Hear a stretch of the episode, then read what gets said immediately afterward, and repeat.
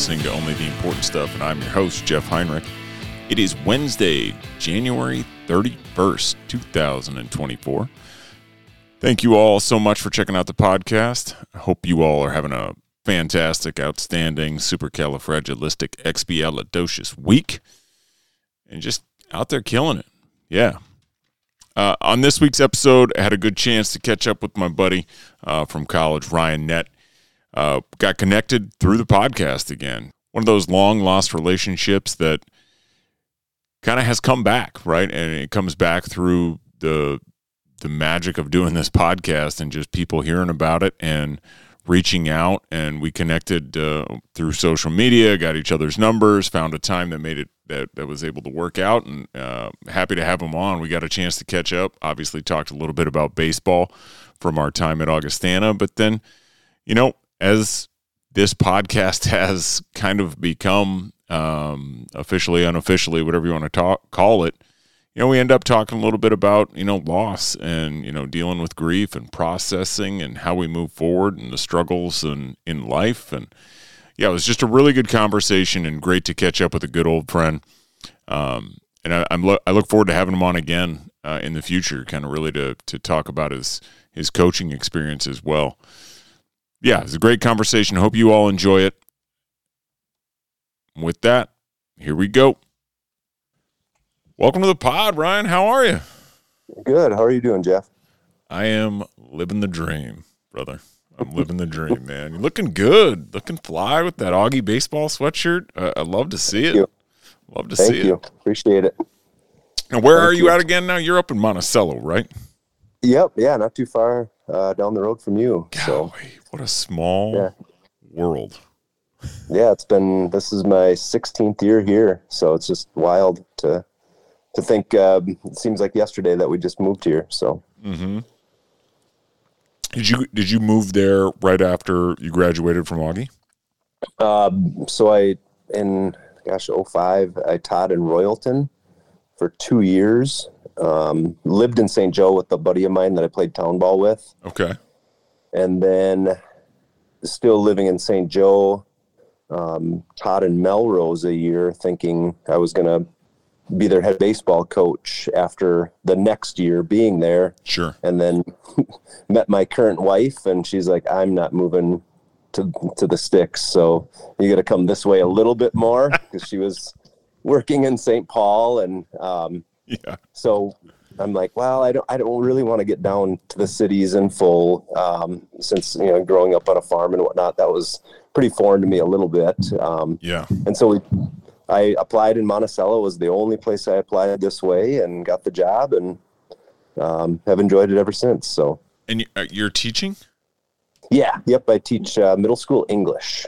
Okay. So So, of all things, so I what taught grade? elementary school for Okay. I taught el- this is my seventh year at the middle school. Um, otherwise, I taught first grade, second grade, fourth grade, and fifth grade. How does that treat you? Right? Like Um, you know, you've always I seemed like a really I- calm dude, so I feel like you you will that works well with your personality, but I, I mean I everybody always starts with a ton of fire, right? In any Yeah. pursuit they're going to they're going to go after. Um, but now 16 years from kids to middle schoolers, boy, like how's that? yeah, um, it's good. You know, I um, it, like like you said, my first couple years where it's just I have a ton of energy for the kids and. Um, which is awesome, you know, working with little kids. I Mhm. mean, littler kids. Right. and um, getting to fifth grade. Eventually, I taught fifth grade for nine years, and now middle school for seven. Um, so this is my 19th year teaching. But um, once you have your own kids, you don't really know anything about kids. So Mhm. you get in there at 22 years old, and you're telling parents how to raise their kid, essentially, you know, giving them some strong suggestions, and them probably just telling me, wanting to tell me to get lost. You know, like I have no idea. For sure. Um, and now it's just amazing, you know, having my own kids of just being really understanding about, you know, we had a late night or some event came up or Mhm. we just wanted family time and we didn't get work done. And, you know, how, how much that's changed over the years where I don't think I would have been like a hard ass about too much stuff if unless the kids are disrespectful or the parents cross a line. But Yeah. um, just how much I've evolved and changed, um, and just understood like, man, life's so busy. And I always tell kids too, like, you know, even right now teaching English, it's like my goal is that I hope you take away more life things from me than you would learning what an adjective is and what an adverb is and Sure. you know things like that where it's like I hope you remember me for a few different things other than what I actually taught you or what I was supposed to teach you, you know. Yeah. So I mean, adverbs and adjectives are important, but um, let's be Yeah. real, right? Like life Right. lessons are where most of like learning comes from. You know? Yes. Yep. Um, no, that's hundred percent right. I a couple years ago, I had a girl in class. What it was one of my first years, and she's like, I'm, "I was cousins with so and so," and and she started laughing. I said, "What's so funny?" And she's like, "She was right. Striped shirts and khakis." And I'm like, oh, "So that's what I'm known for. That's awesome." And I'm like, "Sweet. All right." Classic. You know. So Nothing like rocking a uniform when you're no, when you don't have to. right, pretty much. So That's great. tried to switch it up the last couple of years, but That's great. That's great. Well, So you're teaching, yeah. you're coaching? Yeah, yep. Um, gosh, I've pretty much since out of college, I've been coaching something. Um, I've been our varsity assistant for, I think this is year 10, Nice. 9, somewhere in there. Um, when I was back in living in St. Joe, I coached, I was a JV coach at Apollo for a couple of years Okay. where like Wal- where like Waldorf went to school. Yep. Um, and then um, was at Melrose as a varsity assistant, and then now in Monticello. So I've coached Legion, VFW, JV baseball, and now at the varsity level for quite a few years. So That's interesting. And so you said for at least well, the whole time, but you've been doing Pretty the much, JV thing or the assistant thing for 10 years. yeah, Um, let's go back to that. I want to get back to that because it, will Yeah. be it'll be a baseball question for later on. Um, for sure. But yeah, you mentioned you got kids, dude. Like how many? Yeah. Tell me about them. How how how many Um, you got? How old are they? Pounding. If you can hear pounding right now, I'm in our basement, and they're playing mini hoop, which is a nightly occurrence. For and sure. One of my kids is trying to break in a baseball glove with a mallet right now and pounding it on the floor. Okay. The other, the other one, the other two are playing mini hoops. So you'll probably hear some argument at some point about a foul. Sure. Um, but anyways, I have, my oldest is 13. His name's Eddie, hmm and then my middle son's Reggie. Reggie's 11, and then Wrigley is our youngest son, and he's eight. Are So those three boys. So it's tho- pretty pretty wild. are those baseball names? Well, uh, my dad, uh, my dad's name was Edwin, so we named my oldest Okay. after my dad, and then my middle son. My wife and I were stuck on, like, really, what like should we do something different? And we were actually at a Twins game, Mm-hmm. and I can't remember. It might have been like Reggie Sanders or something up to bat. And my wife's like, "That's a that's kind of a cool name." Sure. you know, and then we're like, well, do we do Reginald or do we do? And so we just like, no, we, everyone's just going to call him Reggie. So let's just do that. And same with my dad. Everyone, his name was Edwin, but everyone called him Eddie. So Right. we're like, well, let's just go with Eddie. And then Wrigley, we were really stuck because I was like, ah, Kirby would be cool or Ozzy would be all right, you Yeah. know. And she's a nurse and she came home and it was not too long before he was supposed to be born Mhm. and she's like i have the perfect name wrigley and i'm like what the hell you know and in our workout room we have a picture of wrigley field and it's been Yeah. there forever Right. and it's like i never once even thought of that at Sure. all or you know neither of us did but she had a patient named wrigley and i'd never heard of a kid being named wrigley and now in our town which you know it's 14,000 people there's three kids named wrigley in That's our wild. in, in monticello which is just wild i've you know never knew anybody that, Yeah. that named their kid wrigley so That's crazy. but That is Yeah, very. It's a very unique name for sure, and odd Yep. that there's four or whatever in your town. It's it's hilarious, right? Like when we were naming our first, my my my oldest son's named Jackson, right? Mm-hmm. I'm sure you're aware of. I don't know. 13,000 Jacksons that live in Monticello, right? Well, yep you know, we didn't want we didn't want like we wanted the name to be somewhat unique, but also not like super out there. And so we were trying to come up with a bunch of random things, and you know, I was thinking more of like along the Jacks, the Johns, the the Jim, you know, like some some very like traditional, normal, strong names. My wife wanted to add something to it, and we settled on Jackson, and we were like looking, and in 2013 or 2012, because we were looking in 2013, it was like name number 700. Really? Yeah, super far down there. And so like he was born early 2014. So the 13 name rankings hadn't come out yet. Oh, okay. So we name him Jackson. 13 comes out, it goes up to like 300. Well, in 2014, it was like the third most popular name.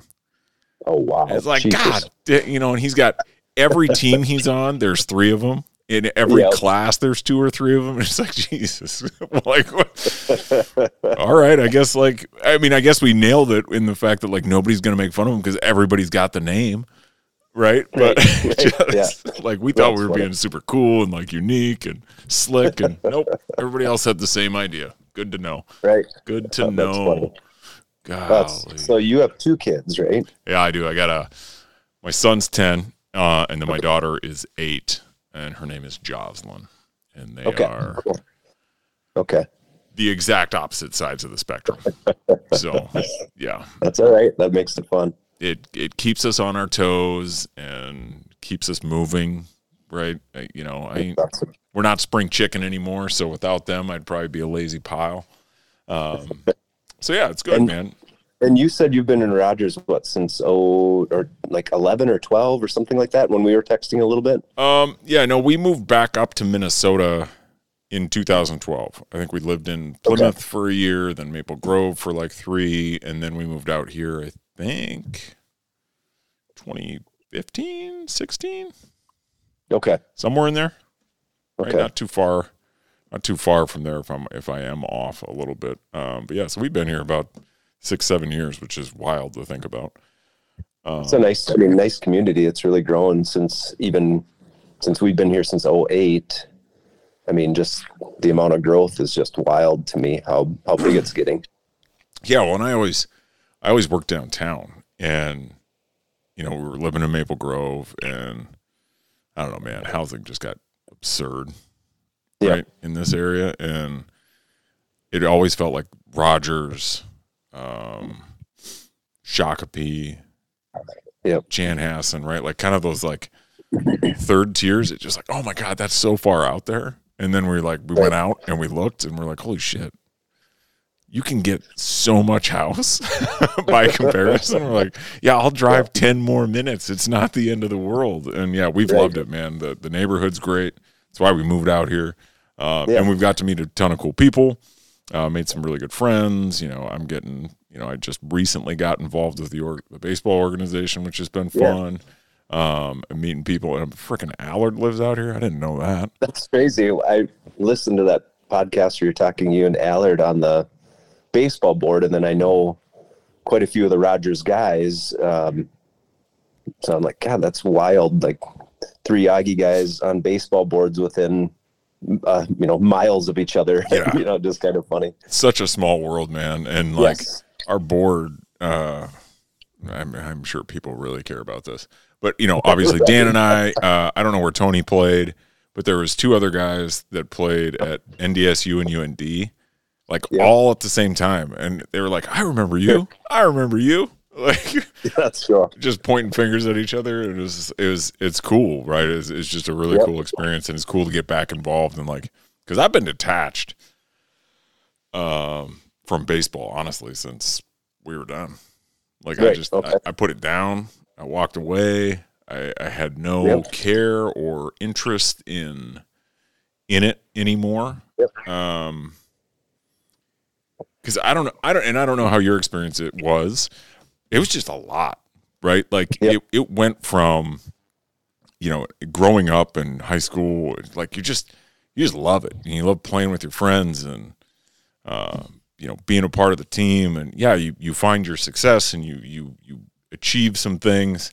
And you're thinking like oh this the, the next is just going to be an extension of that and continue to be awesome. And you do meet some some really good friends but then all of a sudden you recognize like the amount of effort that is required at that level. And right. shit, man, after four years, you're just like, whew, need a break. right. Yeah, no, I I'm kind of the same boat. Like you get to senior year, and I redshirted a year, so that was a super senior. Um, when you were a senior, I redshirted that year because Mhm. I had elbow surgery, Yep. and um, yeah, by the you know fifth year, it's like you know, or just even last year where it's like, man, I'm you know, because at that point, like Phil and Owen and Ivor and some of those guys that all graduated that I came in with, Sure. and I got along with you know Matt Subi and hmm um, Troy Wonderlick and Wally and you know guys like that was really fun still, but it was just different. Where I was just ready to be done, like kind of move on to. I knew I wanted to be a teacher, was student Mhm. teaching. Um, I it was great. I student taught in the fall of my senior year, was done by like Thanksgiving, and then I just sub taught the rest of the year and played baseball. So it was a good gig. Like, man, I'm getting paid to play baseball. Like that's, what it felt like. wild. Uh, um, so it's pretty fun, but at the same time, it's like kind of kind of ready for that next step, you know, to Mhm. try something try something different. And I enjoyed a lot of it, but I I don't know, I was just ready to be done with that part Yeah. for a while. And I still played town ball for quite a long time afterwards, Okay. but um but just the regiment of everything with you know college and college baseball and whatnot, even though I enjoyed the heck out of it, was kind of ready for that next step, maybe or maybe a little bit taking a break in that you know every weekend, every Yeah. day kind of regiment. For sure. Yeah, I remember when we got done, I so I moved up to the cities and my buddy, he went to Gustavus, he and he had a buddy who lived up here. Uh, and they were on an amateur team. And they're like, "Hey, we need an arm. You want to come out?" I'm like, "Sure, whatever." Right? And we would play on occasion, and I just remember, like, first off, the team was awesome. It was just, it was a stacked team, right? And Yep. yeah, I mean, you know, town ball. You go in there, you're throwing 92. Right. Like they're all like, "What the heck is going on?" So like, I'd pitch a game, and then Glenn Perkins would pitch a game on like a break from like his summer break from the Gopher. He would just show up, pitch, and then he'd never show up again. And then he'd show up, pitch, never show up again. It was the weirdest thing, right? That's and like, wild. like the short shortstop and second baseman, they're just cocky sons of bitches. They're wearing their hats on their head when he's on the mound because nobody's touching him, right? and anyways, like I just remember like there were some games where like these guys who had never done anything more were like really die hard about it and taking it way too seriously. And I was just like, man, I just don't care that much anymore Sure. about it. You know, like I want to play and have Yep. fun, but man, like you guys are we're town ball baseballing right now. And I know like because eh, I played it in high school in Fairmont where I grew up, right? And there's like Yep. this love for it and I respect that. And I think that was one of them. Like there was like a mini scuffle breaking out at second base because of a slide or something. And I was just like, yeah, I don't I don't have that. So I think it's time to just Sure. kind of leave it. So yeah, I think I played like four games and then I was like, I'm out. Sure. I'm good, man. Sorry. Thank you know, here's your jersey back. You know. It was too it was too it was too much, right? And I was too Yeah. it was too close to being to leaving that level at college. You know, if I'd have Sure. gone into it or back when I was like 26, maybe, but Yep. yeah, it was too close. Now I'm curious Right. because I like I, I and I ask everybody right. So if you haven't deduced from this, and I, I probably will will have said this in the open. Ryan and I played baseball together at Augustana. Um, how how'd you get there? Right, like what was your experience like in high school? Right, and the recruiting experience, and how did you end up, you know, choosing Augie, why Augie, all that stuff. Um, so I grew up in Albany, Minnesota. Mhm. Um, went in in the fall of my senior year, um, being in Central Minnesota, knowing you know St. Cloud Tech kids, Apollo kids, different things like that. I got a call from a Perfect Game Baseball, Oh, which sure. is really big now, like nationally. But Yeah. at that time, that was like the first club baseball yep. In Minnesota. And so a guy that taught at our school, Bill Krogman, his son played at ended up playing at the U. We were the same grade. Okay. And he was Albany's high school coach for many years. coached three of my four bro or three of my brothers. Didn't coach me, but had him in class and whatnot. Really Mhm. respected teacher. His son was going to play for Perfect Game, and he had referenced them, you know, me to them. They called. You know, I, you know, went to a tryout, made the team, and that's how I got to meet Phil the fall of my senior year as well. Okay. And so we played like 25 games or something that fall. I had a good year in the fall. Um, a lot of, we'd go to, uh, gosh, we played a team from Nebraska, Illinois, Mhm. you know, and we just played at um, Big Willow and Minnetonka, and then we actually got to play at Siebert. And anyways, um, did well there. Had, Nice. had a decent high school career, and then with that, I you know I think just being seen by quite a few coaches, like on that team alone, if there was 20 kids on the team, Phil and I will reference this once in a while. There's like 15 D1 kids on that team. Sure. So we just got noticed by a lot of coaches and yeah. so, you know, getting a call from McCabe, um, and going down to visit. And at that point, I had visited Mankato State. My one of my older brothers at the time was at NDSU, so I went and visited there. Okay. And then, kind of the same old like Mary University reached out because they're NAIA, uh, Waldorf, you know, kind of local schools Yeah. um, one of our like a uh, he's an assistant principal now but he knew uh, he was good friends with a coach from cincinnati and they reached out. But to me that was like no way that's where's that you know like that's way too far away Where is i'm not going i'm not going there you know sure. um, so then even like in the perfect game, there was a couple times where, hey, this coach wants to see you pitch, so you go pitch. Um, you know, at that time, like got a lot of letters from Iowa State. Well, then Title IX happened, no baseball. right. You know, like little things like that. yeah. When I went and you know visited Augie, it was awesome. Um, you know, growing up in a smaller town, I think it just suited me a little bit better. hmm I think when I visited NDSU, um, I think their coach, uh, Mitch McLeod, just assumed I'd come, even though he came and watched me play probably a couple times. Um, I, you know, just didn't feel that kind of family atmosphere that Augie had. Okay. Uh, and even on the recruiting trip, I stayed with Ross. And so that was really fun. And, you know, just Yeah. got me drunk, of It'll course. be like and- that. Yeah. uh, so it was it was really fun and yeah just you know a little bit more of a family atmosphere but um you know it was it was tough because like even dean bowyer was really good to me and Mhm. um he you know hey we would call one time my dad's i can't remember where his dad was like in a nursing home or wherever he was from and he drove up and mind if i stop by and have dinner with you and your family tonight? Like uh mom is that okay? You know dean bowyer swings by. Like sure. You know so just little things like that that Yeah. made it, you know the recruiting process fun but it was hard because it's like well my brother is in ndsu mankato. I knew a couple melrose guys and some other local guys that would go there Yeah. and would have been fun. Um and then you know augie. So kind of narrowed down to those three and went went to augie. So So that's interesting, right? In that, and I love that, and I love that you ultimately made the decision that, Yeah.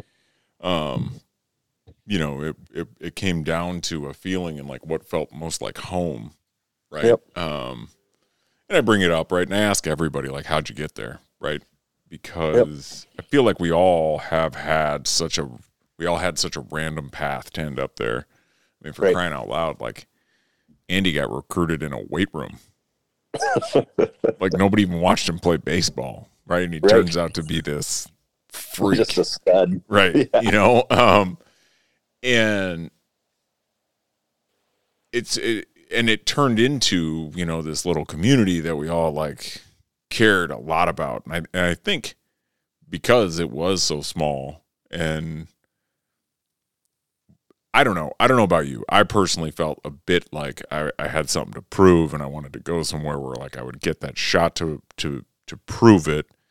And the Mankato states, the SDSU's, the St. Clouds, like it it felt like, yeah, no, you you can come here, Yeah. but Yeah. I don't. Yeah. You know, st cloud i was never recruited by which is just weird right in my backyard right?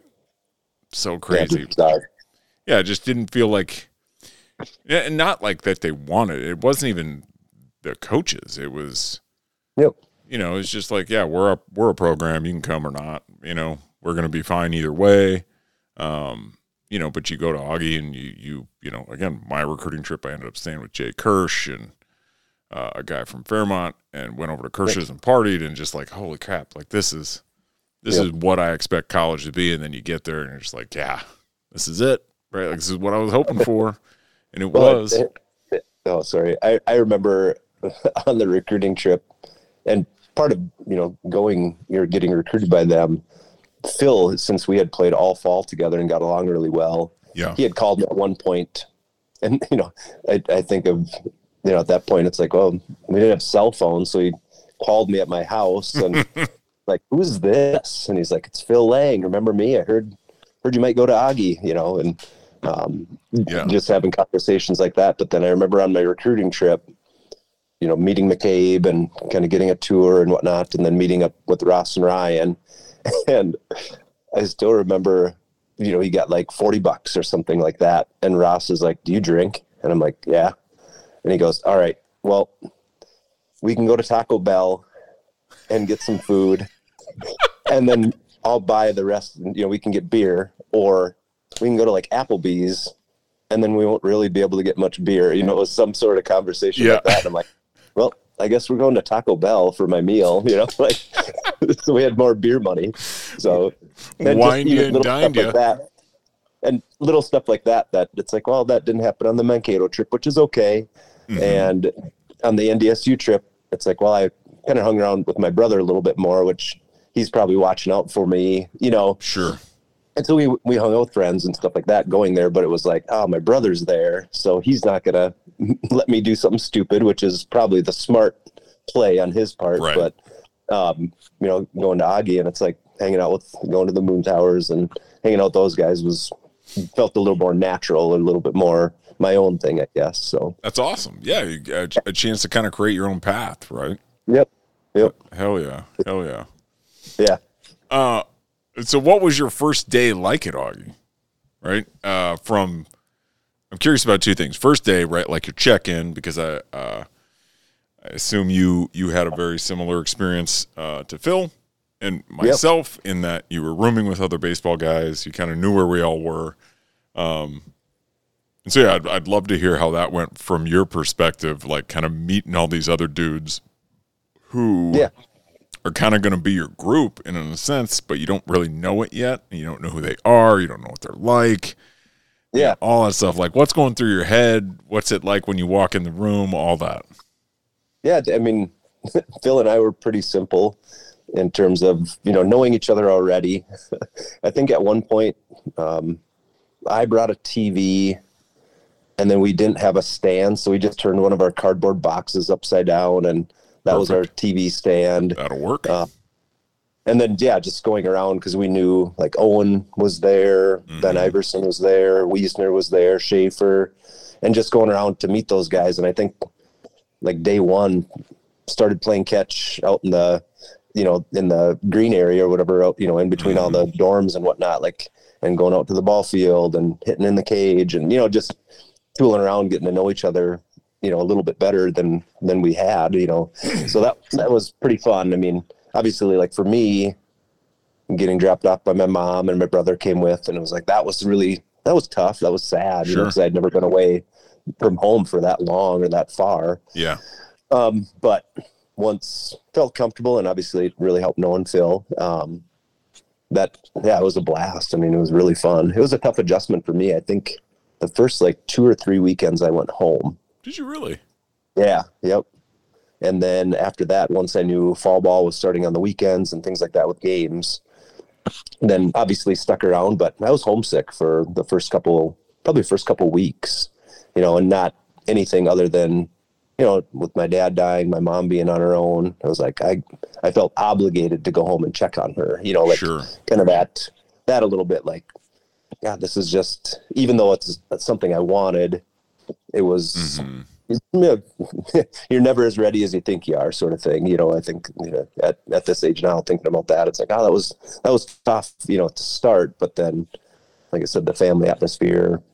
Mhm. Our, our our group was, I, you know, like like you you guys have talked about how close knit your group was. I felt like ours was really close knit as well, and so that Yeah. really helped. So uh, how you know I uh, unfortunately learned right I didn't know that at the time right but Yeah. you know, through catching up with you because of this which is honestly like probably one of the coolest parts of doing this Yeah. thing is it being getting a chance to kind of reconnect with all the guys and people that I honestly like I never thought I'd talk to again. Not because I didn't want to, not because Right. there's any malice or anything like that. It's just like, man, life happens. You it moves on. You go in your way, I go in mine, and if we ever run into each other again, that's great. But if we don't, it's like that's life, right? And so Yeah. like being Yep. able to reconnect has been great. And through through that and in chatting with you a little bit, like you, you mentioned and you just mentioned, right, like you, you lost your dad and like how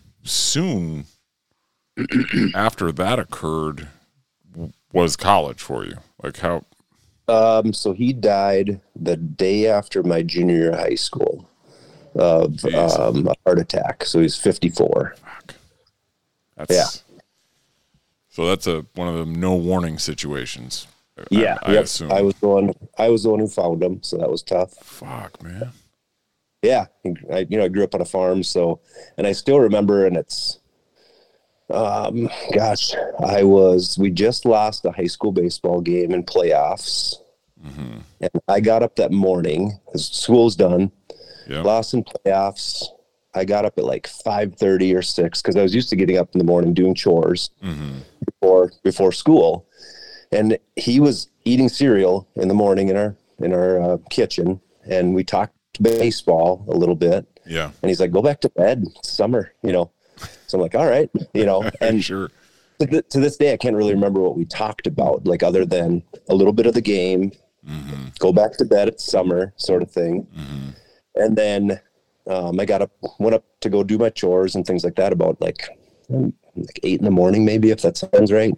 And my mom worked nights at the VA. She was a nurse for like 35 years, Yeah. so she she would work like seven to seven or something like that. Okay. And I went up, you know, walked into like a long barn, and he was milking cows. And I went up to say good morning, and he literally fell on me and had a heart attack right there. Holy shit. Yeah, it was intense. It was kind of doing the CPR thing. Called my mom, like, Dad fell. You got to come up and help. hmm And she didn't know. It's like he fell. I think something's really bad that's happening. Yeah. Um, but yeah, so that was that was tough, you know. And then you go through that experience, and then having to, you know, all my siblings were working. I was the youngest of five, so you call them at their workplace, or my sister was in college yet, and you know, my brothers were teachers, and my brother Aaron was maybe working at that point in the summer for a summer job because he was at NDSU hmm and then you know calling them to come home to say that my dad died that was hard you know. Yeah. so and we all met at the hospital.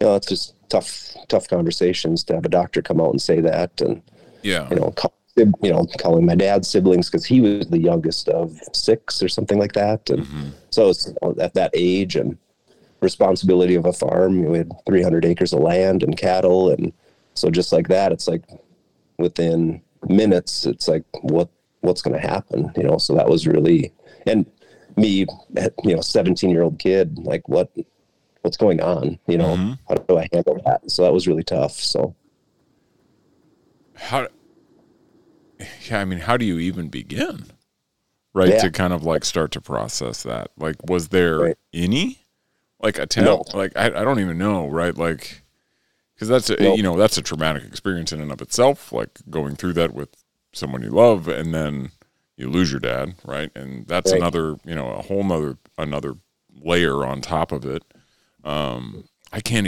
I mean yeah like how how did you did did the family kind of like come together did you Yeah, it was hard. I mean, like I remember that whole summer, kind of a blur in some ways. Like Mhm. because we had to decide to do with you know what to do with crops and cows and right you know just a lot of different stuff that was you know over my head, of course. And so I remember my oldest brother coming home, Um, and both, you know, my two older brothers were Ted and Chris were teachers at the time, and um, remember them, you know, and my brother, you know, my older one of my older brothers was married, and you know, stuff like that. And it's like, well, he's got responsibilities, mm-hmm. and my brother Chris as well. Um, so helping out, so we milked cows that whole summer and tried to make do, but we knew that wasn't going to sustain. You know, like we couldn't make that work forever. Um, mm-hmm. And so by the end of the summer, we had to sell all the cattle at least, um, or most of the milking cattle, and have auctions and sell different things. So that was really hard. Like that day, I remember I just left and went with friends that day. I didn't even want to be around for it. Mm-hmm. Um, but yeah, you know, like I don't know, my family dynamic, dynamic's not one that like shares a lot of stuff. Sure. And so I remember it being hard. We get along well. Um, mm-hmm. We rallied. We had a lot of good neighbors, good people to help. Sure. Um, but in terms of like, how do you feel? How are things? That just wasn't a conversation. Um, and I, I, I've told my wife this. I don't tell many people, but um, just said like, if I didn't have to go through my senior year of high school, I'd skip it in a heartbeat. You know, just in terms of like every everything that was new for you know, like it's supposed to be awesome your last year of high school, mm-hmm. like you know, basketball. Like, well, my dad's not here. Baseball, my dad's not here. Christmas, you know, all those kind of fun things yeah. that you're looking forward to. Like that's all I thought about. Yeah. That was hard. That's tough. So I remember that just sucking. You know, it was right. a shitty, shitty time, shitty year and I didn't know how to handle it. You know, I did the, you know, teachers in school. Like had some really good ones that are like, "You doing okay? Yep, I'm fine." Mm-hmm. And just kind of get through the day, sort of thing. And right, uh, yeah, you know, just and I I think of it now as like, how did my friends deal with me? You know, like sure. I shut down or they didn't want to bring it up. You don't want to be the guy that's like, "Hey, how you doing?" You know, it's another seventeen year old trying to. Mm-hmm you know, give you advice or something. It's like, well, that's not going to happen. You know, like I saw, you know, a counselor or two here and there. And it's like, I don't want to do that. Right. It felt weird, you know, like right. I, I don't want to talk about it. I'd rather not, you know? Right. And that's kind of how it went, you know? Yeah. It's, and, you know, it happened at a time. I, I think the world has changed for the better. Yep. Um, in that we're so much more aware of the weight, you know, that, that a lot of trauma yep. carries, no matter what it is, right? And so I think we're we're better equipped as a as a people, a species nowadays yeah. to to help each other. But yeah, I yeah. mean, God, you just laid on like so many things that, of why like that would be of of just how hard that that had to be, right? Of you know, you're eh, you know you're 17 years old, you got to deal with a farm, which you know you talk to any farmer. There's no days off, right? Yeah. right? And you know there still isn't, no matter what yeah. is going on there. You tack on, you know, the the the sadness of like, yeah, it's supposed to be joyful, but you can't help but think of, you know, what's going on. And I mean, I know that's how it was for me. Like, you know, right after I lost mine, and I was, I'd like to think, a little bit better emotionally equipped at, at my age right. to deal with it. Uh, I couldn't imagine dealing with it at 17. I would have been a just an absolute hot mess. Yeah, and I think you know part of even choosing Augustana in some ways a little bit was to just get away because I had a ton sure. of buddies that went to St. John's, St. Cloud yeah. State, and it's like ah, you know, like I just want something di- something different or something like you had said earlier, you know, you know, maybe on my own or something, mm-hmm. you know, mm-hmm. build my own path and yeah, you know, so I, I don't, maybe, you know, deep down, maybe that was a thought process in my mind. I guess I think about it sometimes a little bit. You know, mm-hmm. uh, part of it felt like home, felt natural, yep. but maybe it was part of me just wanted to get away a little bit as well. You know, I don't know. It's hard to. I yeah, I don't, and I don't think there's that's not right, wrong, or or anything. Right. right? It's just we all deal with that in such a different way. Um, and there's there's not a lot of explanation and it sucks to say and you know Andy and I were talking about this like that you uh, you move on bec- you know cuz you start out every day you think of it. Yep. You know? Uh, yeah. and then it's every other day. And then you know every every third, fourth, you know, once a week, you know, and, and not like that you don't know, but you you you you lose you don't have those moments of like that just kind of like hit you like a brick, right? And you know, now they it'll still happen. It's unexpected. It's random. Right. You know, just a yeah. random thing I'm doing with my kids that bring back a memory of me and my dad and I'm just like, god. You know, it's it's one of those like weird things where, you know, unfortunately like time, distance, whatever, you don't want to forget, but it helps to I guess like kind of process it a little faster without yep. all of those memories and yeah, you could go to therapy, but we weren't smart enough to do that and help ourselves right. process it. So, you know, yep. you you hide it, you you you know, you shove it down, you mask it with, you know, drugs, alcohol, you know, yep. activities, friends, whatever. And, you know, when you're young and you don't know what to do, yeah, like I I, I think that's a totally normal response of, yeah, I got to go somewhere where I don't have all these constant reminders. Right. Right. Yep. And not that that's a, and, and that sounds terrible to say, right. you know, no. like it really does, but at the same time, like I think that's normal. Like no one wants to feel bad. Right. All the time. Like you don't want to feel bad. Right. You want, like, we all want joy in our life, like all the time. We all do, right? Like, who wouldn't want to be happy 24 7? Right. Well, a little bit like I, I sometimes too, I felt like I was known for the kid whose dad died. Sure. You know, like, and so people would feel bad for me, and it's like, just stop. You know, like a little, yeah. you know, like, I don't know, maybe selfishly, like, just stop. I don't want this attention at all. Yep. You know, because it, it, was abnormal for that to, ha- you know, that young. Hundred percent. Even though now, I mean, and maybe I was just so unaware of it, but now you hear of stories, you know, like sad cases where it's like, man, that sucks. You know, I know how they're feeling. Um, but at least in my case or in Albany, it's like, gosh, I didn't know anyone whose dad died at a young age or mm-hmm. went through that experience, you know, something similar to that. And so I hated maybe that label a little bit, or not that it was that, or people didn't mean it that way, but I hated thinking of it that way, I guess, myself. Sure. And sure. so it's like, well, go to Augustana and nobody really knows. Yeah. And that's, that's okay by me, you know? Did you feel like by being there that you, I don't want to say got better, or it just it was less of a thing for you when you were there? Like you felt like I a little bit more like yourself. Was, yeah, I think so. I think when um, just you know it was not as known was one, and two like so then I didn't have to talk about it, which maybe in my way was it didn't help, but um, it made me maybe made things easier, I guess, mm-hmm. at time. Um, yeah, and then like you said, kind of constant reminders possibly wasn't a thing. You know, being around. You know, if I would have went to say St. Cloud State or something like that, or closer to home, where it's like, well, I'd probably go home a lot more. I'd probably, you know, just feel, you know, be around my friend, you know, high school friends, which would have been great too, but just more maybe constant reminders of mm-hmm. things or more responsibility that I should be home and you know, things like that. Um, yeah. Yeah. I don't know. It, so I think being at Augie helped in some ways, just like you said, kind of pave, paving my own path a little bit, you know. Um, yeah, I, you know, I, I, can't say if it helped or not, you know, in some ways, but um, well, maybe it, did. And it was definitely a new chapter for you. Yeah, for right? sure. You know, like you were embarking on this next phase, whatever it was, and you know, for good or bad, for better or worse, like you were you were starting it, yeah. right? And right.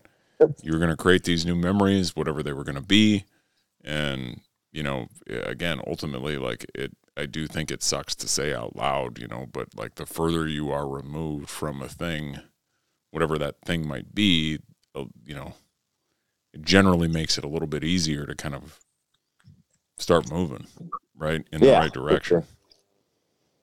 Yeah, no, I, yeah, it's, um, it's always hard. Like, I, you know, I even think like in your, in your case, your dad dying and stuff at an older age, it just, you can process things quicker, like you'd mentioned. Um, but it's, it's so weird that it's so hard, you know, like it, I know. That, maybe that sounds dumb to think of it that way, but it's like death is expected.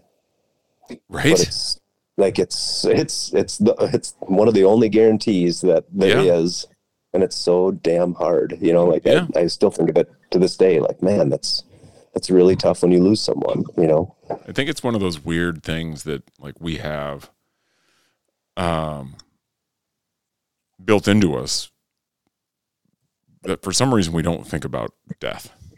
Right. Right. And so when you're confronted with it, it's such a jarring deal, even though we all know what's going to happen. You know what I mean? Yeah. Like, Yep. we all know what's happening. No one's ever lived forever. We know that. So, like, it it shouldn't come as such of a shock, but we we all, you know, go through this thing not thinking about it on a daily basis, and not that you should, but Right. you know, it it might make you like kind of be a bit more grateful Right. you know um but Yeah, know as, that, as I've gotten older, that's becoming a little bit more like, oh, shit, I'm 42. You know, I'm not 18 anymore, or not 24 anymore, sort of thing. Where it's in trying to enjoy the little things a little bit more as you get older. yeah and uh, you know like you talked about my like i knew my like we knew my dad was going to die for like two years Yep. like i was i knew it Mhm.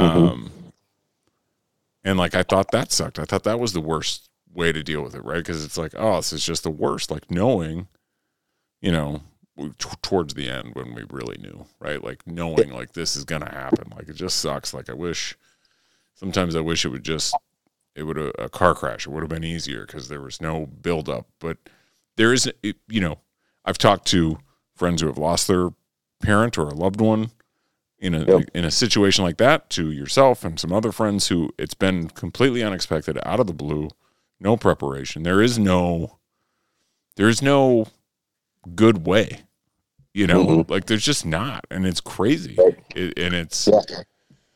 no matter how equipped you are and how like prepared you are for it there's there's no right way to do it you know and right no Right. right way to kind of like live on through it Right. in Yeah, the and I- moment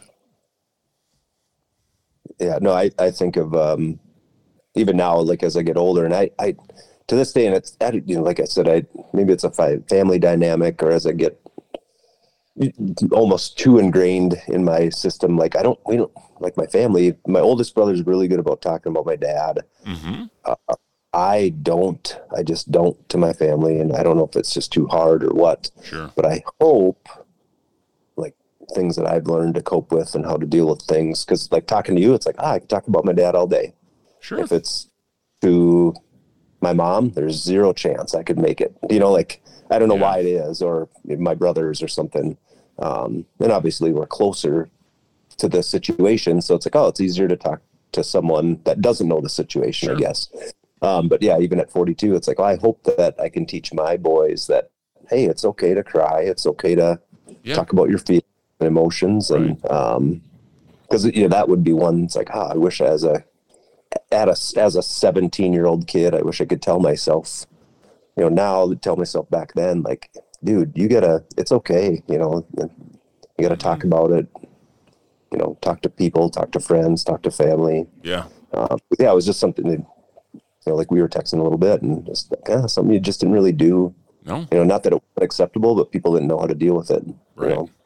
yeah and just we were all so you're you're just so ill equipped when you're young Yeah.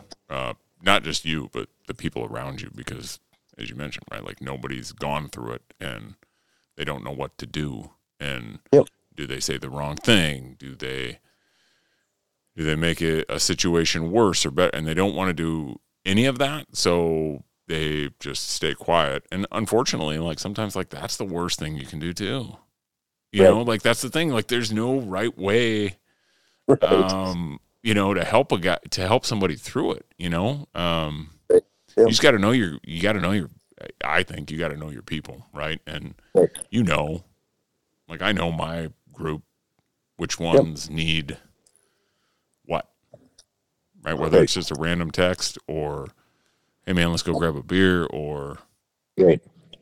let's talk Yep. about it you know Right. I had a good friend, and when you had your buddy on, um, that was a cop. I can't remember his name.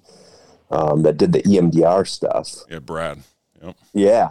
Um, when I listened to that episode, I'm like, man, you know. So when I turned 36, it just hit me like a ton of bricks because that was over half my life that my dad had died. Sure.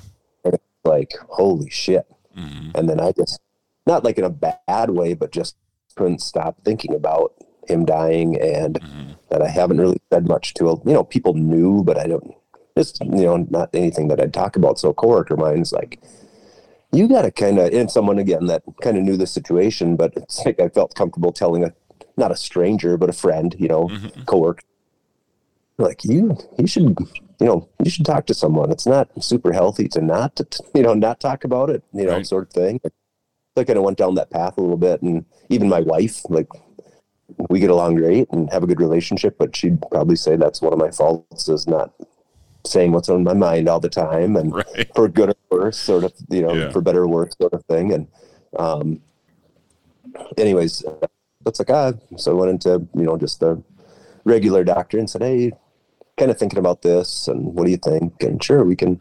I'll give you a referral, and hmm it's interesting going down the counseling route just a little bit, um, where it's like pretty quiet and cordial, but it's like uh, I don't really want to talk to you Sure. at all. And so by about the third counselor sort of thing, and trying to stick with it, I guess, a little bit as well. Um, it's like, okay. And then just had a really good connection with the lady. And um, she's like, we need to do the EMDR route. So like when your friend was talking about the lights and the, you know, the clicking and different things in hands. And I was like, oh yeah, that, that sounds very familiar. Interesting. Uh, Yeah. So it's really, really an interesting process. I, very helpful. And she referenced some good books and things like that. And okay.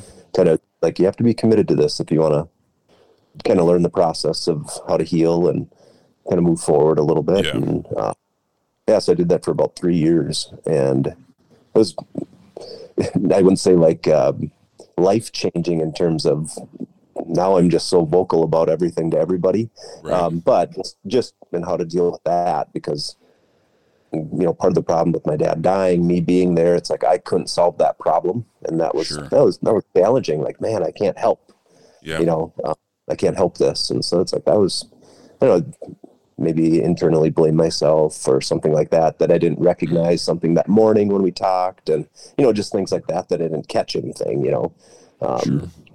but yeah going down that route was an interesting process but very beneficial um, in the long run so hmm And you know, you you you mentioned it right. Like, didn't didn't feel like the first one was right, and you know, eventually took you to the third. I mean, that's so true that I think I think like finding a counselor, like you, you have to give it a try, right? Like you have to. If you go to one and you, you're like, uh, if you've if you've acknowledged, yeah, I should probably t- be talking to somebody about this, right? Um, to anybody listening to this, if you've acknowledged that, like inside, and you go to one, and you're like, uh, you know, I just didn't feel. Go to another one, and then go to Right. one, you know, like keep. You're gonna find one because it's so. It is. You do need to. I don't want to feel like say like you feel like you have to have a connection, but you have to feel like that person you want to talk to that person. And I don't know what it is about anybody in any space, but we've all been like at a restaurant and your waiter walks up. Some I know for myself, sometimes I'm very talkative. Sometimes Yep. I'm like, no.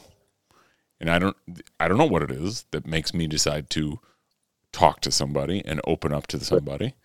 You know, Yep. and it's the same with a counselor, right? Like kind of like dating in a sense you know you gotta you gotta date counselors and find the one that you're willing to talk to right? Like and it's just like with your spouse or whatever right? Like that was the one that you were like yeah i'm comfortable with this person and talking to this person about things i don't talk to other people about.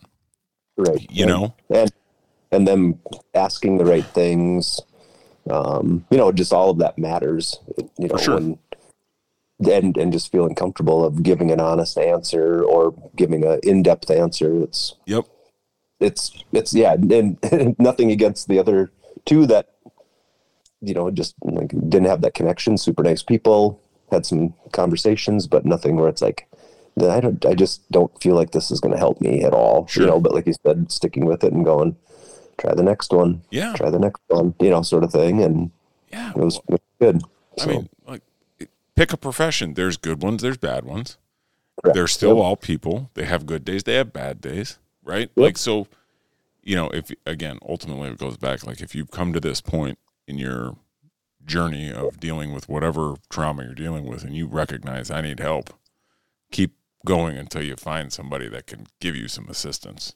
Don't yeah. just give up because the yep. first time you tried, it's like, oh, that didn't work. So I'll go back right. to the bottle or go back to whatever it is I'm doing to try and cope with it because it you've yeah you you just know you know you need some help so go get it like find it take right. some takes a minute yeah and, yeah and, and, I'm like you said earlier I'm glad it's being a little more normalized as well like mm-hmm. I feel you know ashamed sharing it or you know anything like that it's like oh I needed some help and I got it and feel good about it you know and gave me some good coping skills to deal with stuff as I get older and some good resources as well. For sure. So. Which is so stupid, you know. Right. right. Like, oh, I cut my leg off, but I'll just deal with it. No, you go get help. yep. Right? Like you got a you got a problem. You know, like go right. get help. It's okay. I, I don't know. Right. It's so yeah. I don't know. I think that's one of the good things about like the gener I, I, generationally where we're at. I don't know. Like there's a lot I don't agree with in the world, but I, I definitely agree with that, right? And that that's where we're at, like that people are okay saying, yeah, I need some help here. And yep. people don't like judge them for it anymore. You know, there's a little bit of empathy to it, which is good because there should be. Right. Yep, for sure. Yeah. I mean, just seeing it in schools and, you know, coaching and things like that with, you know, high school students and whatnot, and just seeing, you know, the mental health concerns is it's sad at times, and you feel for families that have to deal with it, you know, kids that have to deal with it, and not, um, like you said, you know, becoming a little more, nor- you know, normal for people to reach mm-hmm. out and ask for help, which is great. Um, but it's still, um, still hard to see, and it's more than ever, really, you know, yeah. um, which sucks. you know, it's it's a tough thing, but I'm glad that there are more and more resources resources available to. Yeah, for sure for sure. Well, I mean, I'm sorry. I'm sorry that that occurred. I never knew it. Right, I didn't know yeah. until you know six months ago or three months ago. Whenever you know you mentioned it, and it's just like, yeah, man, you never know. You know what yeah. somebody's dealing with at the time or anything. So you know, thanks for sharing. I, thank you for sharing with me. Yeah, thanks for like talking about it because yeah, I can't tell you the messages that I've gotten from people who've come on here and talked about their experience in some form or fashion on the back end, yep. and people are like, "Man, that was that it hit home, or it helped, or you know, helped them in some way, and it, it means a lot." So I appreciate that, dude. Yeah, no, uh, you know, just listening, and, this was a whole, another thing when I had messaged you on Twitter. Mm-hmm. Um, Phil had reached out, and he's like, "Hey." Heinrich's got this sweet podcast. You have to check it out. Um, he's like, he's interviewing all the old Augie guys. Um, and the day he called me, and he knew, but my wife was having a double mastectomy, and we found out she had breast cancer this summer. And so I was at the hospital down by the U, and just there's like a long hallway, mm-hmm. and I'm just pacing, and we're in like we were already an hour and 40 minutes late for surgery. Um, you know, just on edge, not knowing what's going to happen, how's yeah. it going to go. And Phil calls like, "Hey, good luck, dude. Love you. Hope everything's good." Hey, by the way, Heinrich's got this sweet podcast, you know. And I'm like, "Oh, okay. Well, I need six hours to just consume my mind." And literally, I walked just back and forth in that hallway listening to Teddy Nelson talk and Ross and you know a lot of that you know McCabe and Holm and um, it was it was awesome. That's so what awesome. you're doing it's awesome. That's great, dude. I love that. Yeah, yeah, and even my favorite one honestly is um, you talking to your mom. Like that was a oh, cool, cool you. podcast. To hear you know, and just simulators like you talking about your dad with your mom and things mm-hmm. like that. That it's like God. I, hopefully someday I can get the you know get brave enough to talk to my mom about stuff. You know, a little mm-hmm. bit like you're like you do. Ed. That, that was really cool to listen to. it's the it's the thing that has helped us as a unit is um just bringing up stories of them. Yep. You know, because it was we were not a family. I should say I shouldn't say were. We are not a family that communicates well. Yep. um, and I know my siblings will kind of be nodding their head as they hear that. Uh, we never were. It was always, you know, pretty quiet in the house. We'd watch a game. We'd Yep. we'd eat. We'd go do our thing, you know, and uh, obviously feel, you know, we were we loved each other and all that stuff. But you know, we didn't sit around and talk. Right. My dad would. When he came home from work, if he said five words, you were lucky right. Um so like it, it just what but we have we all have these stories of him as like a coach uh getting in trouble and like his responses and whatnot. And so like that's what it is now. Like when we're all together is we just we tell the stories of of him and like that's how we remember him kind of keep him in our thoughts and remember all all the fun and like just makes us laugh. Right, Right. like joking around about him you know and um, laughing at, you know, oh God, your elbows are on the table. Be careful, right? Because my dad hated it, right? And Yeah. you know, and, and it's helped us to get there. Yep. And it it wasn't overnight. It was Right. probably four or five years where we hardly Yeah. ever mentioned his name, Right. and eventually we all got to the point where we talk about him more now. You know, and it That's good. it, it helps. It it helps us. Yep. Yeah, but I mean, like, how how's how's your wife and how are you guys doing? Are you doing all right with that? all Yeah, go uh, well. So she was. Uh, we found out like, gosh, probably middle to end of August. Um, it was just a bizarre. She's considered high risk Okay. based on and whatnot. So I've been going in for checkups for quite a few quite a few years, and she went in, needed a biopsy done, found out um, via phone call at work that it was, you know, the the biopsy that they took was cancer positive, and um, the the tricky part was they had been watching this area or this spot for three years, but never biopsied it. And then um, we didn't find out or like hear from an actual doctor for over a week after a nurse said, Yep, you have cancer. So she came home from work and she um, is a nurse in Maple Grove, came home, and it was like, Well, in her mind, it's like, I've had this for three years you know, and we didn't get any like, why didn't you biopsy it? What, you know, just facts and information that we needed to hear. So that week was miserable. I mean, Mm. just no one reached out because the one oncologist that we were supposed to speak to was on vacation. The doctor that that she, you know, obviously was going to request to have surgery was out and didn't contact her. So we just didn't hear from anybody for about a week. So we we didn't tell anybody for about a week because we didn't we didn't know what to say other than I breast Sure. breast cancer, and that was that was really tough. Yeah, I mean, I tough. remember telling the boys, and I just started bawling because I was like, Yeah. I don't know what to tell you, but here's why mom is so sad, you know, things like that. And that was that was a hard day Yeah. you know. But, um, but right now, um, so she did, did the double mastectomy, and then just you know implants, no implants. Decided not to, which is that's awesome. That's her choice. Supported 100. percent hmm Is taking uh, pill form. Um, it's called um, uh, endocrine therapy. And so we we were able to avoid radiation because of the double mastectomy and with endocrine therapy because her cancer is a hormonal hormonal cancer, we could avoid chemo, which is a huge bonus.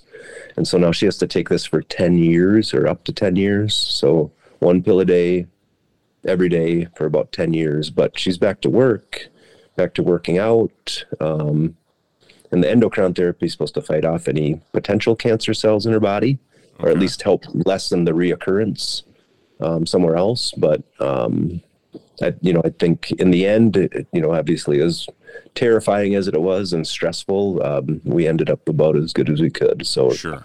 very thankful and grateful for that for sure. Yeah. Man. I can't imagine, right? Yeah. It was a long couple months of not knowing and then Yeah. you know, leading up to the surgery and every like all this and we I learned a lot personally even though my wife's a nurse and she worked in oncology for 13 years Mm-hmm. uh, you know being on the other side of it um, knowing like well the stage is determined on the size of the tumor and you know just all the you know the treatment depends on the size and where it's at and Yep. how big um, what type it is is it you know all the different terminology things and um, so it was just it was kind of a wild process and but Sure. again very thankful it ended up we dealt with some great great people and great doctors and had a really good support system here in monticello and family and so it was turned out as good as it could so It's great to hear. It's great to hear. Yeah. You know, yep yep Never fun going through it, but always good when you're as on the other side of it as you can be.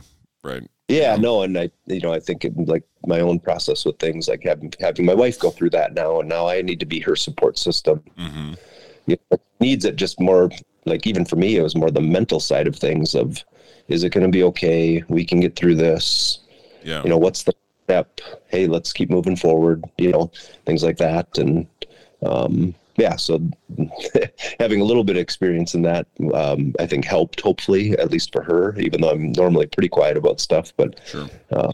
but just making sure she was okay and on the right path mentally, I think was really important too. So, Mhm.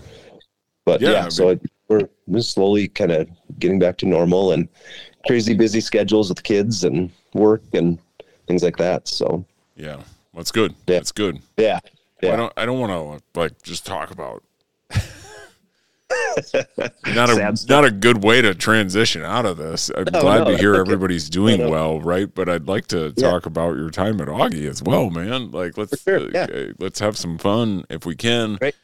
You know, absolutely. we talked about your first day and you know meeting everybody you know what was and i ask everybody this you know because i know my experience on my first practice when i walked out there uh, and went from what i thought was the greatest gift uh, to baseball you know in my high school career to then getting on college field and like all right it's a bunch of these dudes right and like seeing it it was, it was eye it was eye opening, shocking, etc. Right. So I'm just curious, like, what was it like for you? Like getting out there, it was exciting. It was all those things. So what was it like for you to get out there your first day and just you know you met Ross? Assuming Ted. I'm I'm assuming Yep. you met me, Andy, Ryan, like all of us on your trip, right? Yep. Um, but then like, hey, we're out there. We got all we all got our gloves on. There's bats. You know, like we're we're throwing. We're all that. What was it like for you, if you remember? I don't Um, know. Yeah, I mean, similar to like a lot of people had said, how there's just so much talent. You know, when you play high school, and I grew up in like Central Minnesota is known for baseball. Um, a lot of a lot of good talent, but not all on one team. You know, Yeah. and two, I think there's something to be said of a lot of us were one or if not the second best player in all our high schools too. So there's Mhm. kind of that alpha male of how do I stand out above this guy, even though he's older than me and better than me, or how am I going to stand out to coach to get an opportunity over Sure. these guys? Because there is a pecking order as well. You know, you have your juniors and your seniors that have been around and they're smarter, and even though you're more talented, you know, a younger guy but be more talented, they can just beat you anyways. It doesn't Mhm. matter because they're smarter. They're they've been around the block, and um, yeah, I just remember all the talent was quite quite shocking. I like you had mentioned too, where when I got recruited by NDSU, the three games that Mitch McLeod came and watched me play, I hit a home run in every game. Mhm. And so he's like, "Well, you can come play outfield for us too." And I'm like, "Sweet." And when I talked to McCabe, he's like, "Yeah, you'll get a shot." You know, like he was, you can try it. You know, he was pretty honest about it. Um, and you know, so the NDSU coach thought I was some great hitter too, and it's like oh, I'm okay. Like, but Sure. in my mind, like, well, if I can hit an NDSU, I can hit Augustana, and then I got there and I'm like, oh fuck, I don't have a chance. I can hit with these guys, you know. So it's like I'll just be a pitcher, you know. Um, but yeah, just yeah, like you said, just the talent is it was phenomenal. It was intimidating to be quite honest. Your Same. first first whole fall ball where it's like, huh, Right. I do not fit in day to day here. You know, I don't know how to pitch. I don't know how to, you know, I don't know. It was it was uh, very uh, it was fun, but yeah, very intimidating. Yeah, like I that the my first practice, whatever it was. I don't even know if it was fall ball. I think it might have just been like we all went over there, and you know we're we're throwing the ball, you know all the things right, just out there. The kid, you know that the L screen's out, the cage is up, um, and our eight freshmen went over there, and we are just messing around, and I just you know I just remember hearing the whip, right, you know Yep. some of the arms and you know throwing throwing some pitches to some dudes you know you're not you're not throwing hard but just just how easily they're barreling it and driving it and you're just like Right. there's a part of me that was like do i belong here you know Right. like an imposter syndrome type of thing like is this like should i be here because Right. like these guys have like just this uh confidence um in them that like I don't know if I have right now, right? Uh it, and it took a minute for me to to to achieve that um Yep. with our like going in there cuz we you know, we came in, we were all to play Yep. right away. Like that was the expectation was you guys are I'm you know, we're hitching I'm hitching my wagon to you and so I'm sinking or swimming with you. And like we were told that like like prior. It's like, okay, you know, cool. And that was part of the appeal too, right? Of of going there was like, we got a shot, we're gonna go play, like all the things. But man, like once you get out there and you start seeing, as you mentioned, all these dudes, all these talent, all this talent and people with just unbridled levels of confidence. Right. You're like, all right, you know, show's on. Like, let's go. Right. Yeah, and I remember, um, you know, like specifically how smooth Mitch was in center. Mhm. Um, hearing about like how Dunleavy got cut one year, and I'm like, what? yeah. Like if he got cut, I'm for sure gonna get cut. You know, like just stuff like that, where it's like, you know, and then Ross and Ryan and Andy and you and Teddy and, and just, I mean, just studs. And it's like, ah, know, like you said, how do how do I fit in? I don't. How's this gonna work? But you know, having a guy like McCabe who was pretty honest, at least that was my experience overall Mhm. um, with him. That he was pretty honest, and here's how you're going to fit in, and here's going to be your role, and um, here's where I see you. So, which was reassuring in some ways, like you'll get opportunities here, here, and here, sort of thing. And so that Mhm. was that was helpful. And then um, just having older guys like you as well. I I still remember um, my first college appearance. We were in California. Okay. And well, even just something really simple. I'd never flown on a plane. Oh wow. And when we fly out to California, Andy's like, Net, do you want to sit by the window? And I'm like, uh, sure. You know, like just being really nice. Um, you know, just, I mean, you guys were just good dudes to us. And I remember going to California in my first outing, and we were at like Sonoma State. Does that sound right? Mhm. And you and myself and Teddy and I think maybe Hoig, because if you remember, we roomed together my freshman year. I slept with Teddy and he picked me because I don't move when I sleep. And I still remember that. Like I just lay very still on the corner of the bed because I didn't want to get my ass kicked by you guys. And um I go in against Sonoma State and we're down like 10 or something because they were just really good hmm and I was so nervous. But I remember going out of the pen, and you were like, "Give him hell, net," or something like that. hmm And I just clearly remember that. And I go out there and I go six batters, and two hits, two walks, two beans, and McCabe pulled me out, and I'm like, "Oh God, I'm done. This is it." That was my college experience, you know. Um, but you guys just being really good. Like Ross was my weightlifting partner, and like, hey man, it's gonna be okay. And then McCabe puts me in against San Francisco State, I think, or Yeah. whoever we played San Fran. Yep. And I got the save. He put me in with one out in the last inning. With like guys on second and third or a guy in second or something like that. And it's like, oh, I got two outs and got the save. And now my ERA was like 140 instead of infinity.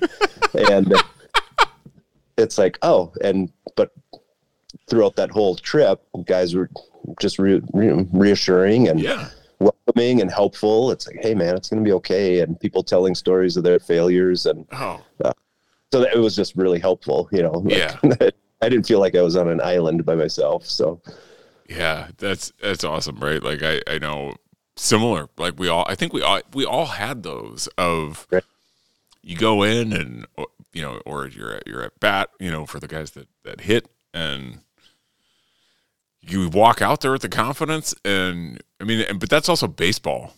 But it still yep. happens to you know the the Clayton Kershaws, you name it, right? Like they still have their yep. bad days where they can't not groove a pitch. Right. right. And yeah.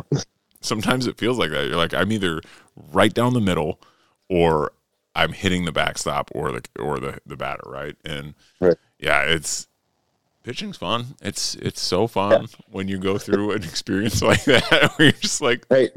when are they coming to get me, please?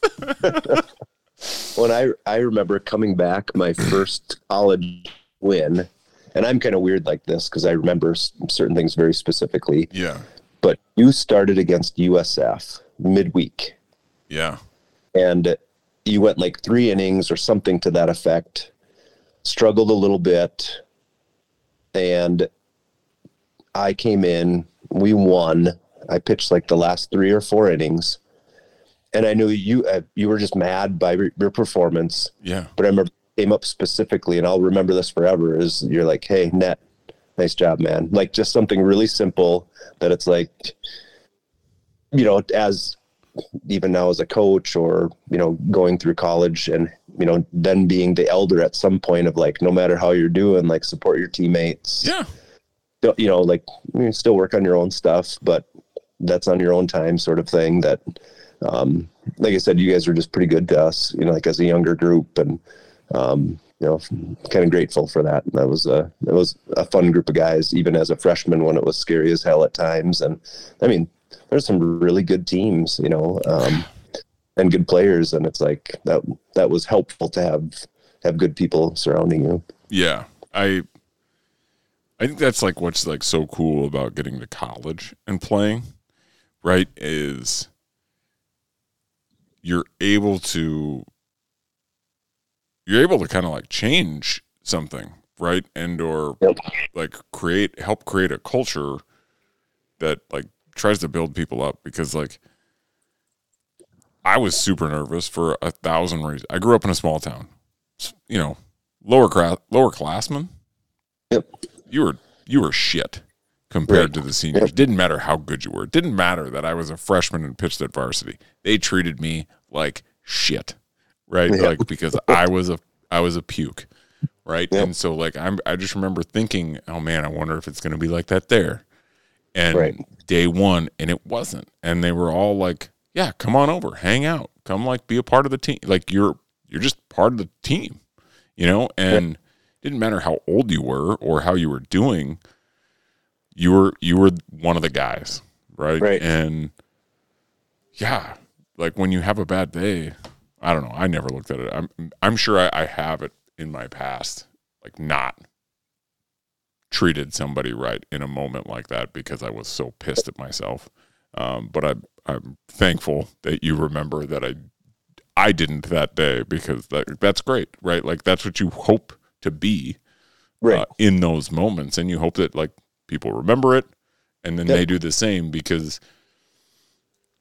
I again like one of my most vivid memories of Augie baseball is that first day and being terrified, like seeing all of it and being like, "Shit, okay," you know, yeah. like this is different, and all right, it's going to take a lot. You know, I was a head case. You know, I'd, I'd have my days where I was like, "Yeah, I'm the greatest thing that's ever you know walked on a diamond, and I can throw a billion miles an hour," and then there were days I'd go out there and be like, "Man, I feel like I'm throwing 40." And right. nothing's going to go right. And I don't want to go out there. Don't put me in. Don't let the game get close, whatever it might be. It, I, yep.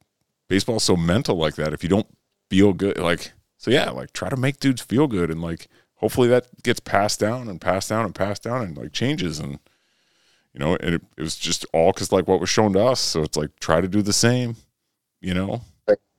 Yeah, and I I I still remember like you know, like when McCabe left, then Holm got hired, and Holm and I still talk at least probably once every six months. Like I'll call him, and to me, like like he's almost more of like a father figure in some Yeah. ways. You know, college, and he was such a good dude um, to me, and you know the type of guy like he was you know part of our wedding when I got married and things like that, just because I respected him highly, and um, you know thinking of like you said, you know, lacking the confidence and whatnot when my sophomore year when I had elbow surgery and then came back my junior year, and that's the year we won the Mhm. NCC.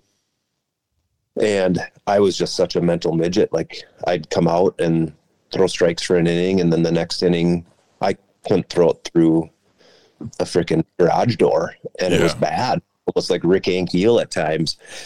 Um, but anyways, like I still remember after that year when we, you know, you do your after the year meetings, and I'm just really disappointed in myself from it's like oh promising freshman to getting hurt to like pretty bad sophomore season, not contributing much.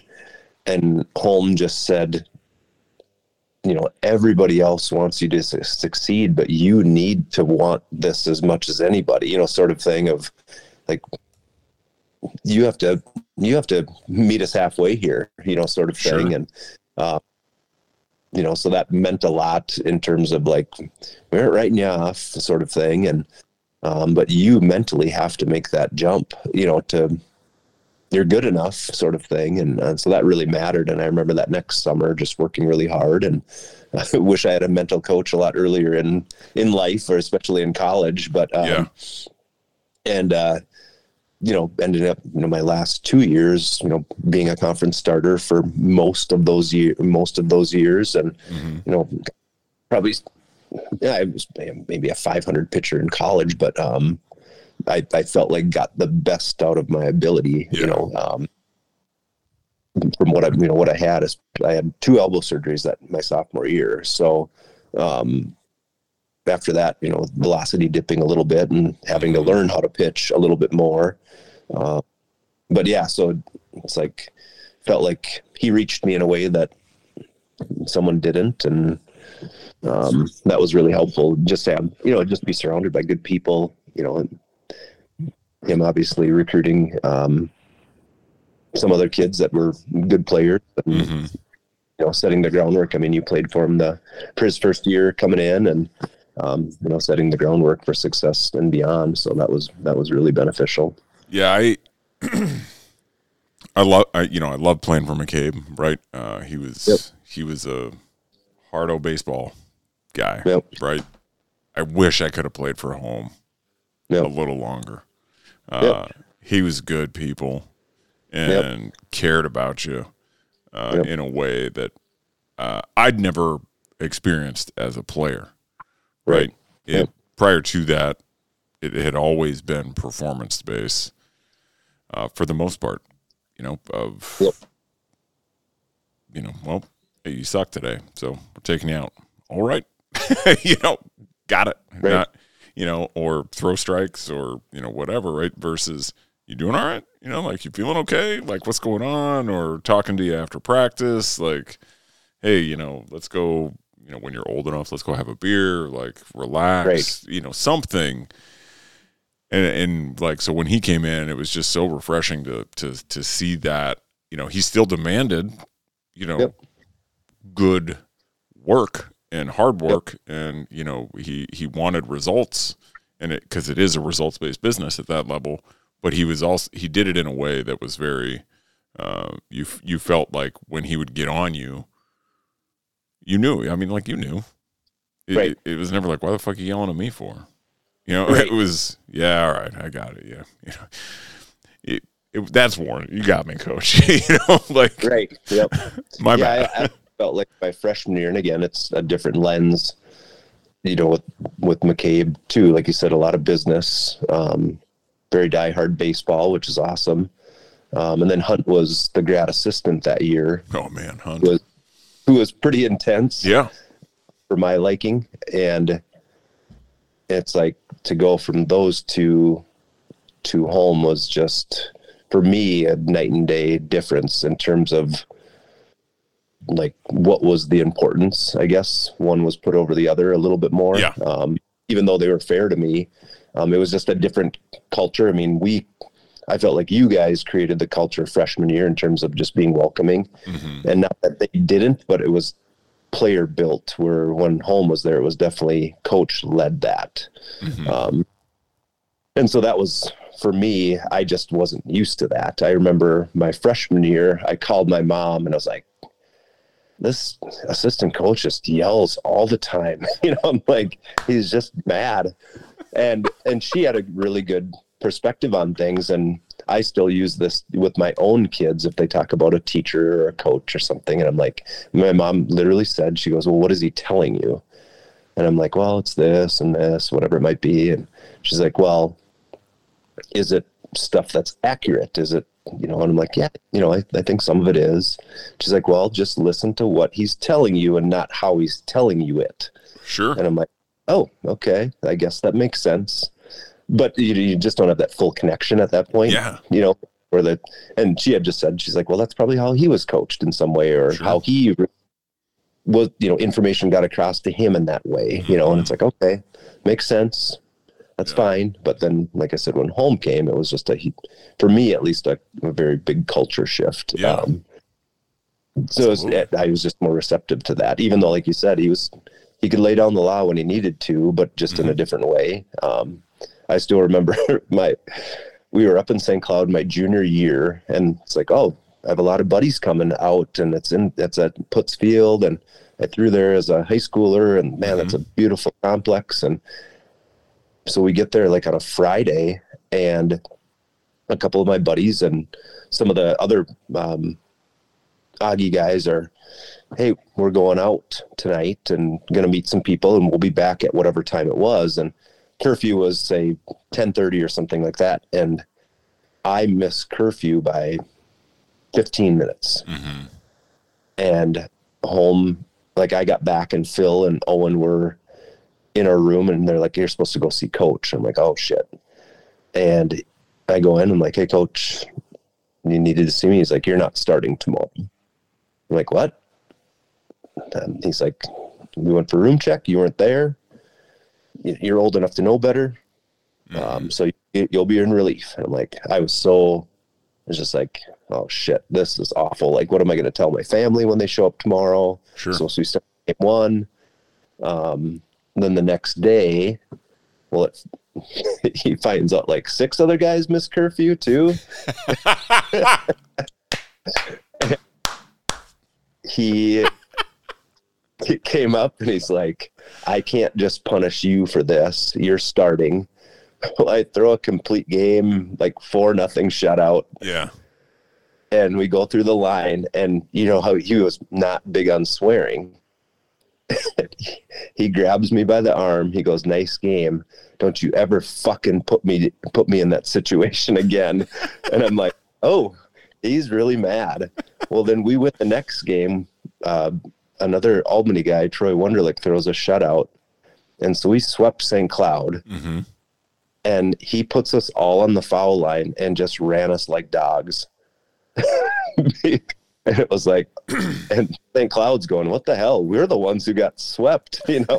and Homer just ran us. And it was like, okay, message sent, Yeah. you know? So he, he had a culture that he wanted to, to uh, sustain. And, you Sure. know, when he needed to put the hammer down, he did, which was, which was really meaningful, you know, Yeah. um, in the long run for sure. Yeah. Absolutely. That's awesome. That's Yeah. awesome. What were what were some of your favorite memories playing there? Um, you know, I'd say like the NCC when we were out in Colorado um, in 03 when we won it was pretty cool. hmm Um, and it, some of the like playing stuff is really fun. You know, I I still remember at South Dakota State my freshman year, and it's all kind of just obscure things. Yeah. And remember, South Dakota State just raked. They were, you know, they were just loaded. Studs. I, I still remember Allard was getting hit around a little bit in a game, and there was a ball, and just learning as a younger guy, there was a ball hit, like you remember their field was really big, Mm-hmm. And dead center was say like 415, and a guy hit a ball over Messer's head, and Dan thought the ball should have been caught, and it's like, well, that was like a 400 foot fly ball. it was pretty, it was hit pretty well and Dan came in and said something like, like if I had some defense behind me or something to that effect. And I just remember Wilbur saying, uh, "Karma's a bitch, Dan," or something to that effect. and as a younger guy, I'm all ears listening, and it's like, okay, number one, don't bitch about your defense ever. You know, like little things like that. Mm-hmm. If you remember, and I don't know if you remember that when McCabe got kicked out of one of the double headers when he brought out a quarter to the umpire and was like, "This will help you make calls this next game," and they tossed him before the game even started. Brilliant. I remember that. Um, I, I remember Coach Holm. Um, we were playing. It was, I think it was NDSU, and NDSU's the umpire told. Um, maybe it was NDSU or UNC. The umpire told um, that coach to get the fuck off the field, Mhm. and we all heard it right by our dugout. and Holm and chewed the coach's ass for swearing in front of our team, which was really funny. and so then the next day, the guy had to argue a call, and well, the ump, you know, the ump swore at the coach. The coach then just let him have it, and he knew he had to let him have it. Like you can't swear at a coach and then not let him swear at you. Yeah. But Holm's so disgusted that the coach was just lighting lighting him up in front of us. The next day, he's arguing a call, and he's like, "That's crap," and this is crappy. Like he, Holm's just made the effect of he couldn't swear, basically. And he's like, I don't know how to talk. the coach is like, "I don't know how to argue this anymore." Um, That's great. almost got ejected from a game, and and he'll admit the ball was fouled by like three feet, Mm-hmm. and he was like absolutely all over the umpire, and he's like, "Oh, that was fouled by like three feet," and they're like, "Why did you make such a scene?" And he's like, "He's terrible. Like I just, I just wanted to." Because we couldn't see it down the third base line, you know. Um, so it, yeah, a lot of the memories are just kind of obscure things. Like I remember you talking about the home runs Andy hit that when we were down in Iowa that time, Yeah. where they're all moonshots. Um, Wiesner hit two grand slams in a weekend or a, in a game or a, in a in a day one time um, in 03 to help us win the conference title, which was just wild. Um, so yeah, just some really obscure, you know, random like super moments that were really fun Yeah.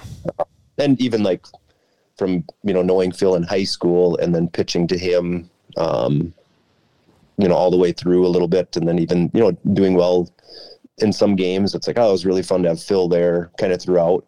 Um, hmm you know, getting to know Owen and a lot of the guys, Wiesner, Ivor, Schaefer, uh, DeBoer, um, some of the guys that you kind of you know came through and seeing their successes and that stuff was just kind of fun. Um, It's awesome. I remember coming out of a game against NDSU with bases loaded, and we were up like four to one. And since my brother went there, they were giving me a hard time. hmm And then Iversons came in with nobody out, bases loaded, and we're up. And he gets like strikeout, strikeout, pop up, and I was just jacked for him. Like, holy shit, dude! You just like that's a huge moment, you know, to come in, just being excited for him. hmm Um, one that stands out more personal. I don't know if you remember my freshman year, and we were out of the playoffs at that time. Like we weren't we weren't going to make it. And NDSU, we were playing them at home, and my brother came in and hit against me, Oh wow. and that was only college at bat, and I struck him out. The if you're the first pitch I threw at him, at a boy, I threw probably I don't know like two feet behind him in the Love it. first pitch, and then I ended up striking him out. So that was kind of a you know like personally a fun moment. That's awesome. yeah but otherwise yeah just kind of some random moments that were funny like whether it happened in the dugout or hmm uh, you know some successes in there but mostly for other guys you know like or for the team which is kind of Yeah. fun and it's just listening to all the other guys how you, like i think we remember some of our personal successes, but do you remember the team or the I don't know. People, sometimes people are just wired wired differently. I think a lot, you know, especially some of the groups of guys that you've had on are just wired a little bit differently. You remember the team stuff or kind of the the random stuff a lot more than you do like, hey, I struck this guy out here yeah. or in the moment. And it's like I I remember facing him or whatever, but it's like I don't remember what happened. No. Probably hit a run off of me. I don't know. No. Um, like we, you know, I I remember getting Borgie Borgie getting smoked by a foul ball. Yes. And Benny like feeling so bad for him. You know, just stuff like that. Yep. It's like, holy shit, he almost died.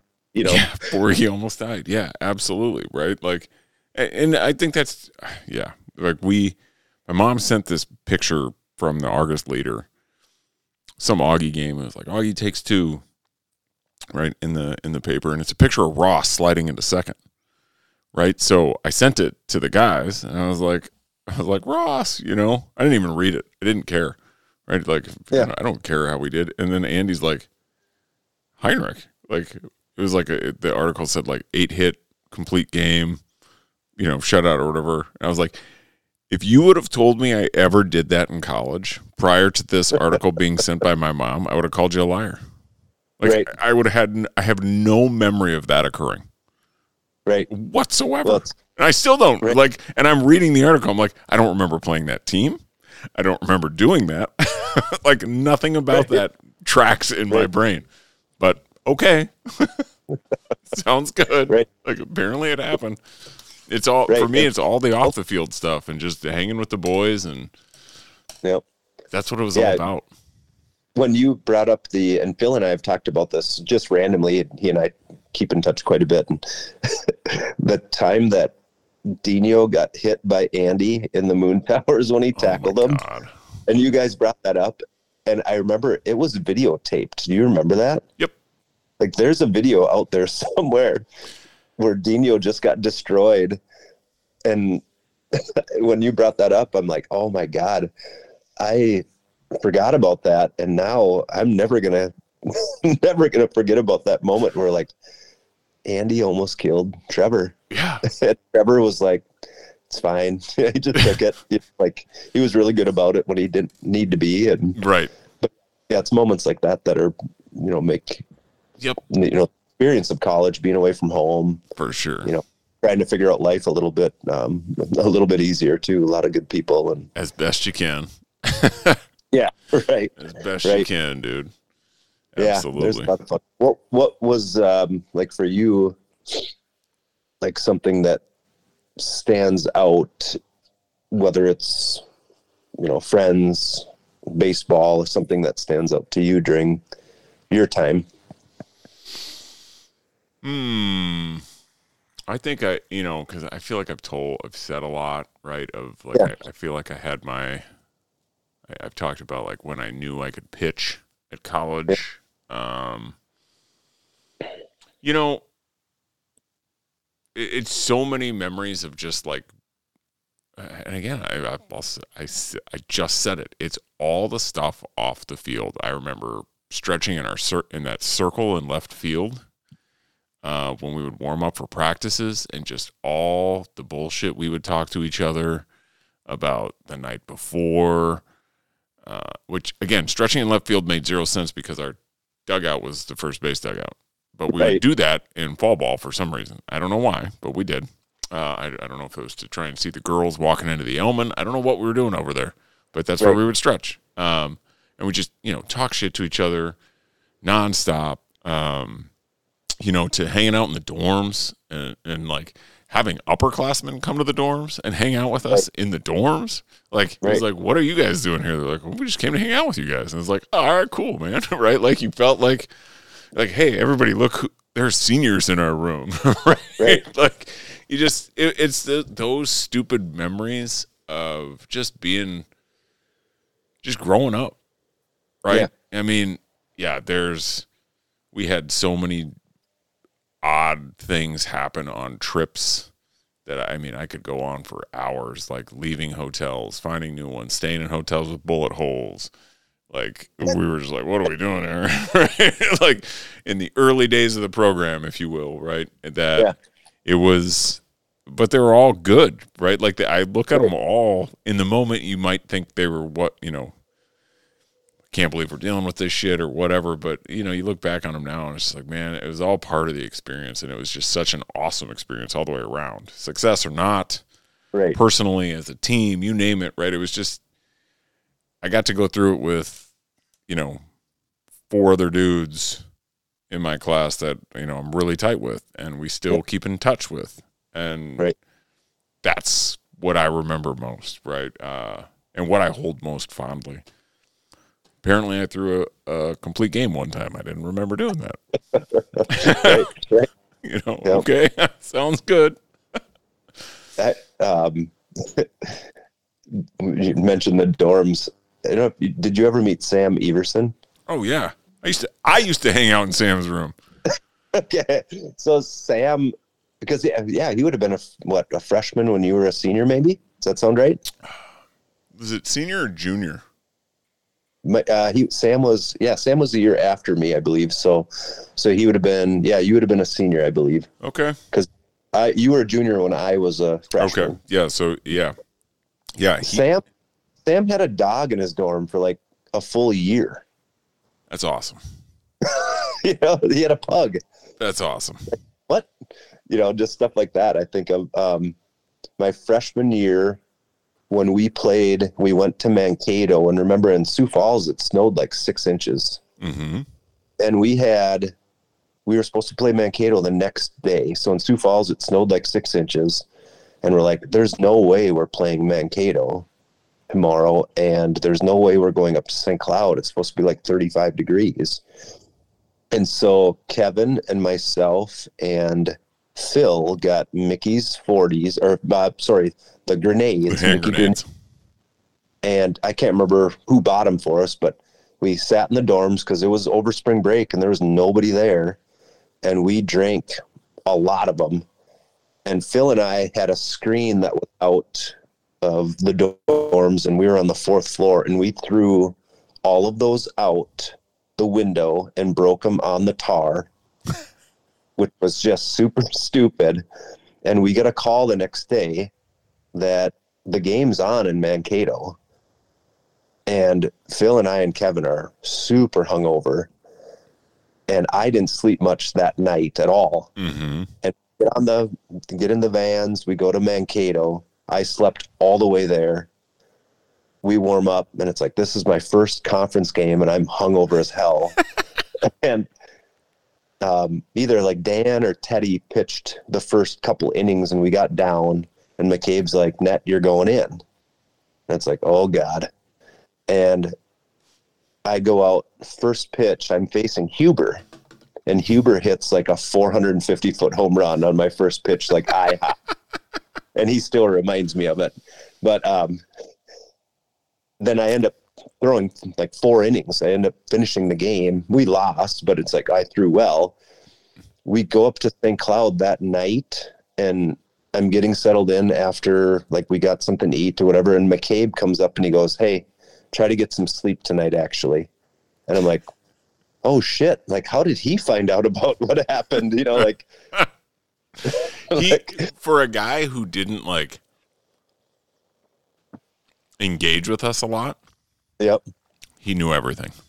Yeah, I was like, "Oh my god, am I in trouble?" Like, He would, yeah, he he would make comments to us randomly, um, like during winter workouts, yep.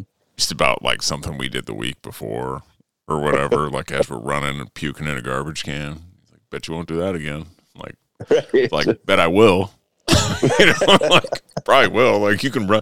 I was like, dude, I'm 18. Like I could do this all day. you know what I mean? Like I'm rocking three percent body fat. I will run till you get tired at this stage, man. Like you're not gonna get stop me from having fun.